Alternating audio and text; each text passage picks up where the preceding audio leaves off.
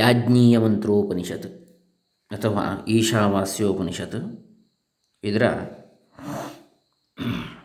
ಭಾಷ್ಯ ಡಾಕ್ಟರ್ ಬನ್ನಂಜೆ ಗೋವಿಂದಾಚಾರ್ಯರ ಮೇರು ಕೃತಿ ಮಧ್ವಾಚಾರ್ಯರ ಭಾಷ್ಯದ ಬೆಳಕಿನಲ್ಲಿ ಕನ್ನಡದ ಭಾಷ್ಯ ಕನ್ನಡದ ಕನ್ನಡಿಯಲ್ಲಿ. ಓಂ ಶ್ರೀ ಗುರುಭ್ಯೋ ನಮಃ. ಹರಿ ಓಂ. ಶ್ರೀ ಗಣೇಶಾಯ ನಮಃ. ಡಾಕ್ಟರ್ ಕೃಷ್ಣಮೂರ್ತಿ ಶಾಸ್ತ್ರಿ, ದಂಬೆ ಪುಣಚ, ಬಂಟ್ವಾಳ ತಾಲೂಕು, ದಕ್ಷಿಣ ಕನ್ನಡ ಜಿಲ್ಲೆ, ಕರ್ನಾಟಕ, ಭಾರತ. ಓದುವ ಮೊದಲು ಅಂತೇಳಿ ಹೇಳ್ತಾರೆ ಬನ್ನಂಜಿಯವರು. ಆಚಾರ್ಯ ಮಧ್ವರು ಒಟ್ಟು ನಲವತ್ತು ಗ್ರಂಥಗಳನ್ನು ಬರೆದರು. ಅದನ್ನು ಸರ್ವಮೂಲ ಗ್ರಂಥಗಳು ಅಂತೇಳಿ ಹೇಳ್ತಾರೆ.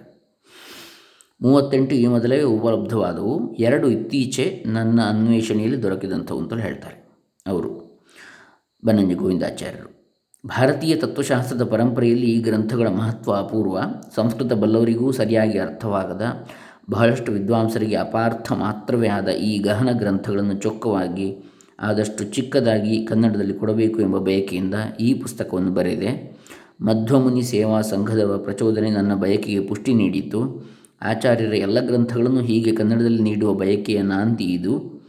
ಈ ಗ್ರಂಥ ಚಿಕ್ಕದಾದರೂ ಈ ಉಪನಿಷತ್ತಿನ ಬಗೆಗೆ ಈ ತನಕ ಪ್ರಕಟವಾದ ಯಾವ ಗ್ರಂಥವೂ ನೀಡದ ಸಮಗ್ರ ವಿವರಣೆಯನ್ನು ಇದು ಒಳಗೊಂಡಿದೆ. ಆಚಾರ್ಯರ ಭಾಷ್ಯದ ಹಿನ್ನೆಲೆಯಲ್ಲಿ ಈ ಉಪನಿಷತ್ತಿಗೆ ಒಂದು ಹೊಸ ಮುಖ ಉಂಟು. ಅಪೂರ್ವವಾದ ಈ ಹೊಸ ಮುಖವನ್ನು ಮೊದಲ ಬಾರಿಗೆ ಇಲ್ಲಿ ಉಲ್ಲೇಖಿಸಿದ್ದೇನೆ.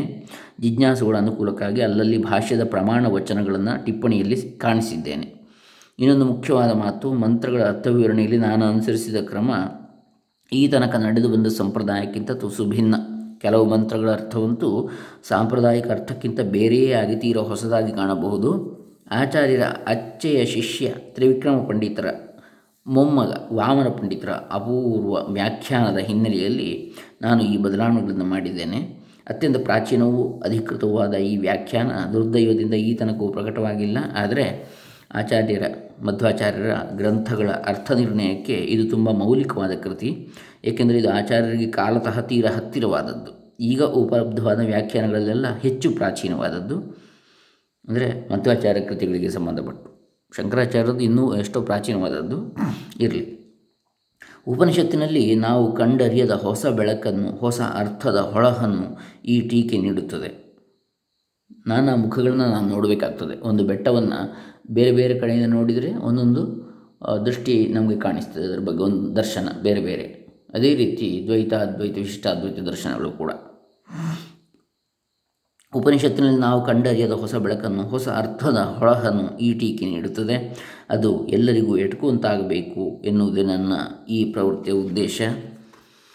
ಭಗವಂತನ ಆಚಾರ್ಯರ ಕೃಪಾ ಕಟಾಕ್ಷ ಒಲಿದರೆ ಉಳಿದ ಗ್ರಂಥಗಳಿಗೂ ಇಂಥದೇ ಮೌಲಿಕ ಅವತರಣಿಕೆ ನೀಡುವ ಹಂಬಲ ಇಟ್ಟುಕೊಂಡಿದ್ದೇನೆ ಅಂಥೇಳಿ ಬನ್ನಂಜೆ ಗೋವಿಂದಾಚಾರ್ಯರು ಈಶಾವಾಸ್ಯಂ, ಉಡುಪಿ, ಐದು ಏಳು ಆರು ಒಂದು ಸೊನ್ನೆ ಮೂರು, ಸಾವಿರದ ಒಂಬೈನೂರ ಎಪ್ಪತ್ತೇಳರಲ್ಲಿ ಬರೆದಿದ್ದಾರೆ ಮುನ್ನುಡಿಯನ್ನು. ಇನ್ನು ಪ್ರಕಾಶಕರು ಕೂಡ ಹೇಳ್ತಾರೆ, ಈಶಾವಾಸ್ಯ ಪ್ರತಿಷ್ಠಾನ, ರಿಜಿಸ್ಟರ್ಡ್, ಉಡುಪಿ. ಇವರು ಎರಡು ಸಾವಿರದ ಹದಿನಾರರಲ್ಲಿ ಮರೆಯಾಗುತ್ತಿರುವ ನಮ್ಮ ಪರಂಪರೆಯ ವೈಶಿಷ್ಟ್ಯವನ್ನು ಮತ್ತೆ ಹೊಸ ತಲೆಮಾರಿಗೆ ಪರಿಚಯಿಸುವ ಆಶಯ ಹೊಂದಿರುವ ನಮ್ಮ ಪ್ರತಿಷ್ಠಾನವು ಶಾಸ್ತ್ರಗ್ರಂಥಗಳ ಶುದ್ಧ ಪಾಠಗಳನ್ನು ಡಾಕ್ಟರ್ ಬನ್ನಂಜೆ ಗೋವಿಂದಾಚಾರ್ಯ ಮಾರ್ಗದರ್ಶನದಲ್ಲಿ ಕನ್ನಡ ಸಾರಸ್ವತ ಲೋಕಕ್ಕೆ ಕಳೆದೆರಡು ದಶಕಗಳಿಂದ ನೀಡುತ್ತಾ ಬಂದಿದೆ. ಕೆಲವು ಶಾಸ್ತ್ರಗ್ರಂಥಗಳು ಆಕಾರದಲ್ಲಿ ಚಿಕ್ಕದಾದರೂ ಕೂಡ ಚೊಕ್ಕದಾದ ರೂಪ ಪಡೆಯುತ್ತವೆ ಎನ್ನುವುದಕ್ಕೆ ಡಾಕ್ಟರ್ ಬನ್ನಂಜೆ ಗೋವಿಂದಾಚಾರ್ಯರು ಆಚಾರ್ಯ ಮಧ್ವರ ಭಾಷ್ಯದ ಹಿನ್ನೆಲೆಯಲ್ಲಿ ಅನುವಾದಿಸಿ ಸಂಪಾದಿಸಿರುವ ಈ ಯಾಜ್ಞೀಯ ಮಂತ್ರೋಪನಿಷತ್ತು, ಈಶಾವಾಸ್ಯ ಉಪನಿಷತ್ತು ಗ್ರಂಥವೇ ನಿದರ್ಶನ. ಅರ್ಥವಿವರಣೆಯಲ್ಲಿ ಅನುಸರಿಸುವ ಕ್ರಮ ಈವರೆಗೆ ನಡೆದು ಬಂದ ಸಾಂಪ್ರದಾಯಿಕ ಶೈಲಿಯಿಂದ ಭಿನ್ನವಾದರೂ ಸಾಂಪ್ರದಾಯಿಕ ಮೌಲ್ಯಗಳನ್ನು ಎತ್ತಿ ತೋರಿಸುವ ಜೊತೆಗೆಯೇ ಪ್ರಾಚೀನ ಕೃತಿಗಳನ್ನು ತೀರ ಹೊಸದಾದ ಮುಖದಿಂದ ಪರಿಚಯಿಸುವುದು ಬನ್ನಂಜೆಯವರ ಭಾಷ್ಯದ ವೈಶಿಷ್ಟ್ಯ. ಈ ತೆರನಾದ ಹೊಸ ದೃಷ್ಟಿಕೋನದೊಂದಿಗೆ ಶಾಸ್ತ್ರೀಯ ಗ್ರಂಥಗಳನ್ನು ಕನ್ನಡ ಸಾರಸ್ವತ ಲೋಕಕ್ಕೆ ಪರಿಚಯಿಸುವುದರಿಂದ ಮಡಿವಂತಿಕೆಯ ನೆಪದಲ್ಲಿ ಮೂಲೆಗುಂಪಾಗುತ್ತಿರುವ ನಮ್ಮ ಪ್ರಾಚೀನ ಗ್ರಂಥಗಳಿಗೆ ಮರುಹುಟ್ಟು ನೀಡಿದಂತಾಗಿ ಜನಮನಗಳಲ್ಲಿ ಇಂಥ ಗ್ರಂಥಗಳ ಬಗೆಗೆ ಜಿಜ್ಞಾಸೆ ಮೂಡುವಂತಾಗಲಿ ಎಂಬುದು ಈ ಪ್ರಕಾಶನದ ಆಶಯ.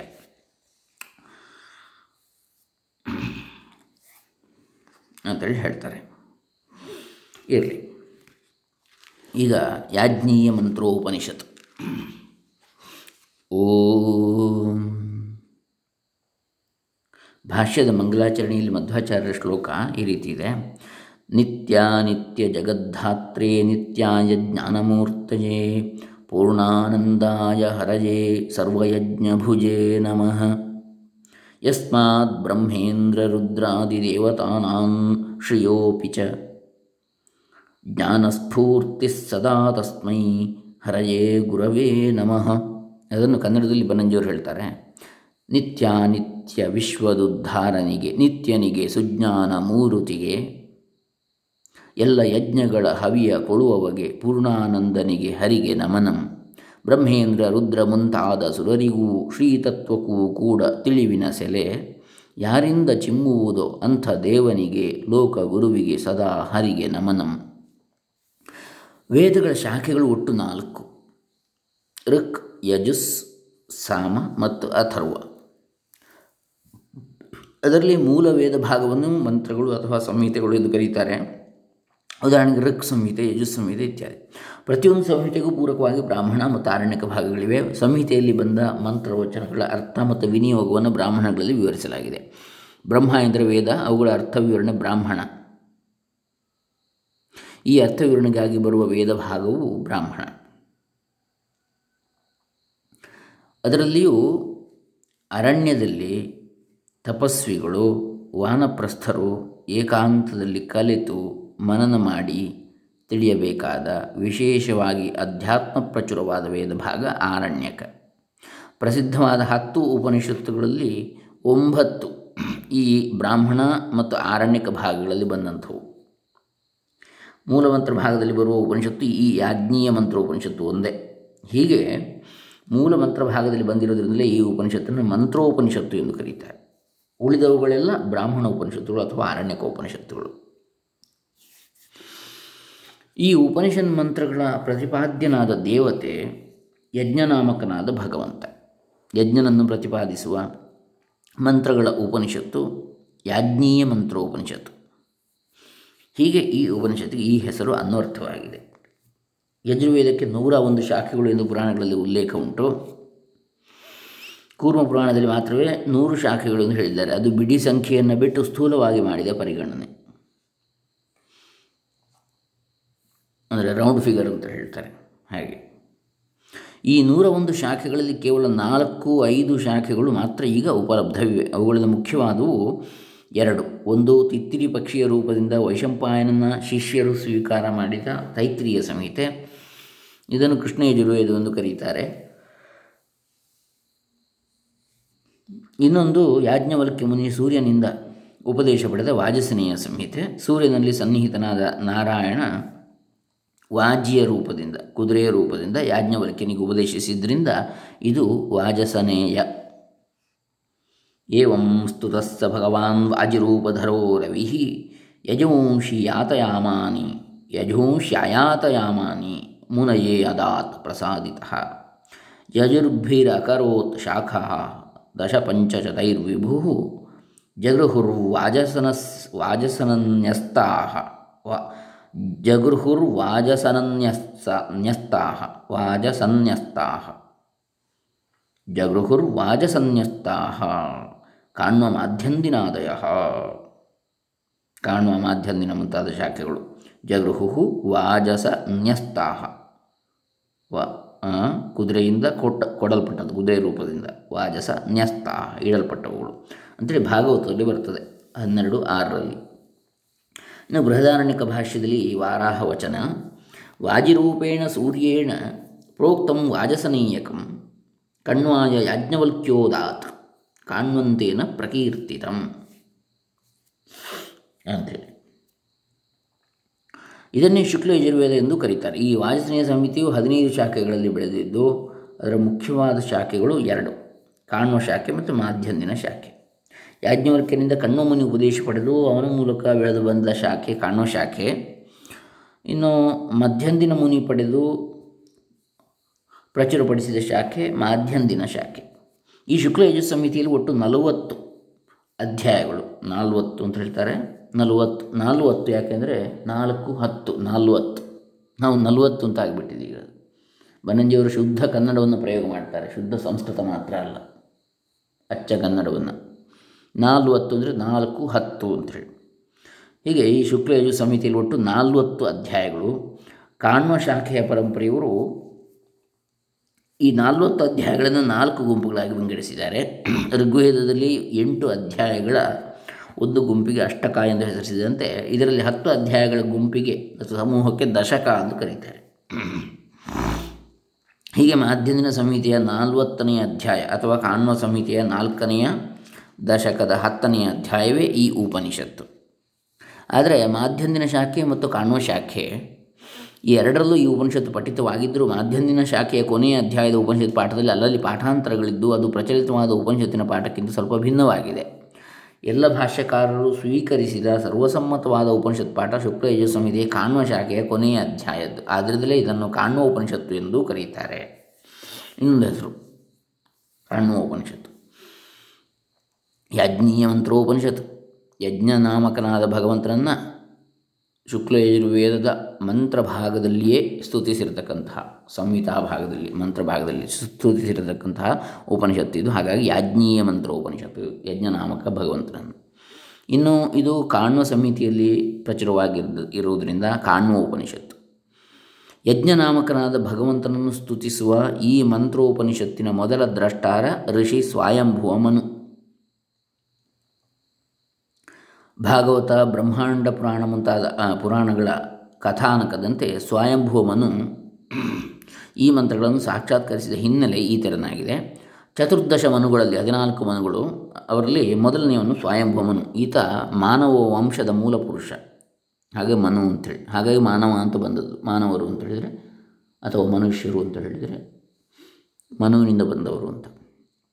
ಶತರೂಪಾದೇವಿ ಇವನ ಪತ್ನಿ. ಈ ದಂಪತಿಗಳಿಗೆ ಇಬ್ಬರು ಗಂಡು ಮಕ್ಕಳು, ಪ್ರಿಯವ್ರತ ಮತ್ತು ಉತ್ತಾನಪಾದ. ಮೂವರು ಹೆಣ್ಣು ಮಕ್ಕಳು ಅಕೂತಿ, ದೇವಹೂತಿ, ಪ್ರಸೂತಿ. ಪ್ರಸೂತಿಯ ಗಂಡ ದಕ್ಷ ಪ್ರಜಾಪತಿ, ರುದ್ರನ ಪತ್ನಿ ದಾಕ್ಷಾಯಣಿ ಮುಂತಾದವರು ಇವನ ಸಂತತಿ. ಯಾರ? ದಕ್ಷ ಪ್ರಜಾಪತಿಯ. ದೇವಹೂತಿಯ ಗಂಡ ಕರ್ದಮ ಪ್ರಜಾಪತಿ. ಪ್ರಿ ಇದು ಅಕೂತಿ, ದೇವಹೂತಿ ಮತ್ತು ಪ್ರಸೂತಿ. ಪ್ರಸೂತಿ ಗಂಡ ದಕ್ಷ ಪ್ರಜಾಪತಿ, ದೇವಹೂತಿಯ ಗಂಡ ಕರ್ದಮ ಪ್ರಜಾಪತಿ. ಈ ದಂಪತಿಗಳಲ್ಲಿ ಭಗವಂತ ಕಪಿಲ ಮುನಿಯಾಗಿ ಅವತರಿಸಿದ. ಇನ್ನು ಅಕೂತಿಯ ಗಂಡ ರುಚಿ ಪ್ರಜಾಪತಿ. ಈ ದಂಪತಿಗಳ ಪ್ರಜಾಪತಿ ಅಂದರೆ ಇಲ್ಲಿ ಹೌದು ರುಚಿ ಪ್ರಜಾಪತಿ. ರೌಚ್ಯ ಅಂಥೇಳಿ ಕೂಡ ಬರ್ತದೆ. ಯಾವುದು? ಒಂದು ಮನ್ವಂತರ, ಭೌತ್ಯ, ರೌಚ್ಯ ಇತ್ಯಾದಿಗಳು ಇರಲಿ. ಈ ದಂಪತಿಗಳ ಪುಣ್ಯಪಾಕವಾಗಿ ಭಗವಂತ ಯಜ್ಞನಾಮಕ ರೂಪದಿಂದ ಅವತರಿಸಿದ. ಅಕೂತಿ ಮತ್ತು ರುಚಿ ಪ್ರಜಾಪತಿಯ ಸುತನಾಗಿ ಈ ಯಜ್ಞನಾಮಕ ಭಗವಂತನೇ ಈ ಮಂತ್ರದ ದೇವತೆ. ಸ್ವಯಂಭೂಮನು ಈ ವೈದಿಕ ಮಂತ್ರಗಳಿಂದ ತನ್ನ ಮಗಳ ಮಗನಾಗಿ ಅವತರಿಸಿದ ಯಜ್ಞರೂಪಿ ಪರಮಾತ್ಮನನ್ನು ಸ್ತುತಿಸಿ ಅಭೀಷ್ಟವನ್ನು ಪಡೆದ. ಒಮ್ಮೆ ಹೀಗೆ ನಡೆಯಿತು. ತಂದೆ ಸ್ವಯಂಭೂ ಬ್ರಹ್ಮನಿಂದ ತಂದೆ ಸ್ವಯಂಭೂವಿನಿಂದ ಹಾಗೆ ಸ್ವಯಂಭುವ ಮನು ಅಂತ ಆದದ್ದು. ಸ್ವಯಂಭುವ ಮನು ಯಾಕೆ? ಸ್ವಯಂಭೂವಿನ ಪುತ್ರ ಸ್ವಯಂಭುವ. ಸ್ವಯಂಭೂ ಅಂದರೆ ಬ್ರಹ್ಮ.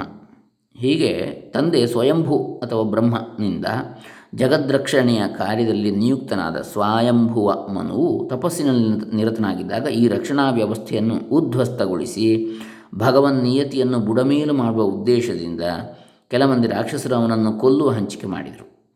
ಅವರು ಈಶ್ವರನನ್ನು ತಪಸ್ಸಿನಿಂದ ಉಳಿಸಿ ತಮಗೆ ಆಗದವರನ್ನು ಕೊಲ್ಲುವ ಶಕ್ತಿಯನ್ನು ಪಡೆದಿದ್ದರು. ತಮ್ಮನ್ನು ಯಾರೂ ಕೊಲ್ಲಲಾಗದಂತೆ ಅವಧ್ಯತ್ವವನ್ನು ಅವಧ್ಯತ್ವ ವರವನ್ನು ಪಡೆದಿದ್ದರು.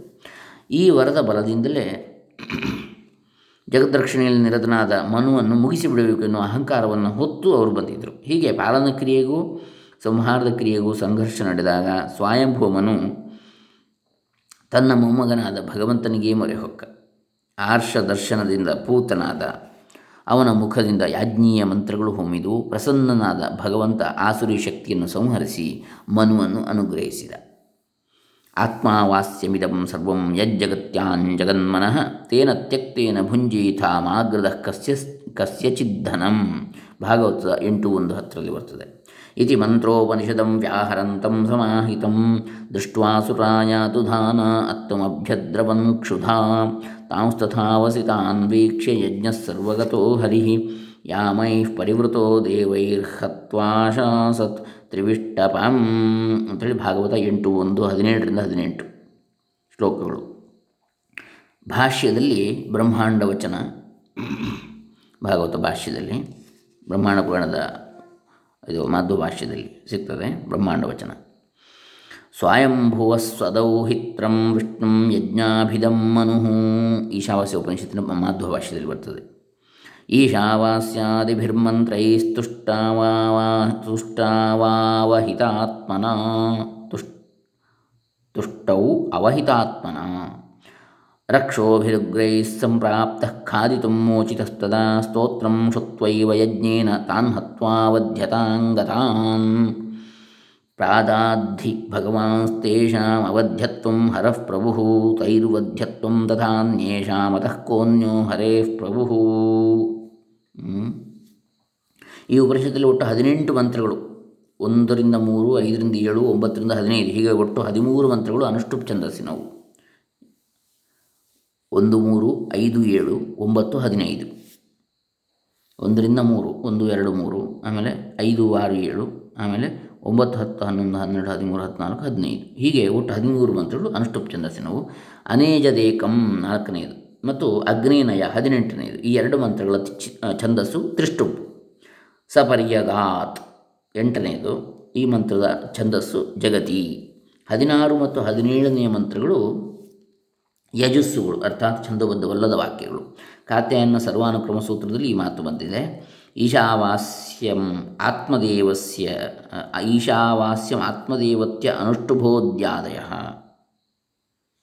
ಅನುಷ್ಠುಭೋಧ್ಯಾಯ ಅನುಷ್ಠುಭೋಧ್ಯಾಯ ಅನೇಜದೇಕಂತೃಷ್ಟುಪು ಸಪರಿ ಜಗತಿ ಸಪರಿ ಜಗತ್ ಪೂಷನ್ ವಾಯುರನಿಲಂ ಯಾಜು ಯಜುಷಿ. ಒಟ್ಟು ಮೂವತ್ತೆರಡು ಅಕ್ಷರಗಳ ಛಂದಸ್ಸು ಅನುಷ್ಠುಪ್. ಈಶಾವಾಸ್ಯಂ ಇತ್ಯಾದಿ ಮೊದಲ ಮಂತ್ರದಲ್ಲಿ ಪ್ರತಿಪಾದ ಪ್ರತಿ ಪಾದದಲ್ಲಿ ಎಂಟು ಅಕ್ಷರಗಳಿದ್ದು ಒಟ್ಟು ಮೂವತ್ತೆರಡು ಅಕ್ಷರಗಳಿವೆ. ಆದ್ದರಿಂದ ಅದು ಅನುಷ್ಠುಪ್ ಇರಲಿ. ಮುಂದೆ ಈ ಮಂತ್ರಗಳನ್ನೇ ದಧ್ಯಂಗ ಅಥರ್ವಣನೆಂಬ ಮುನಿ ಸಾಕ್ಷಾತ್ಕರಿಸಿಕೊಂಡ. ಸೂರ್ಯನಿಂದ ಯಾಜ್ಞವಲ್ಕ್ಯನೂ ಉಪದೇಶ ಪಡೆದ.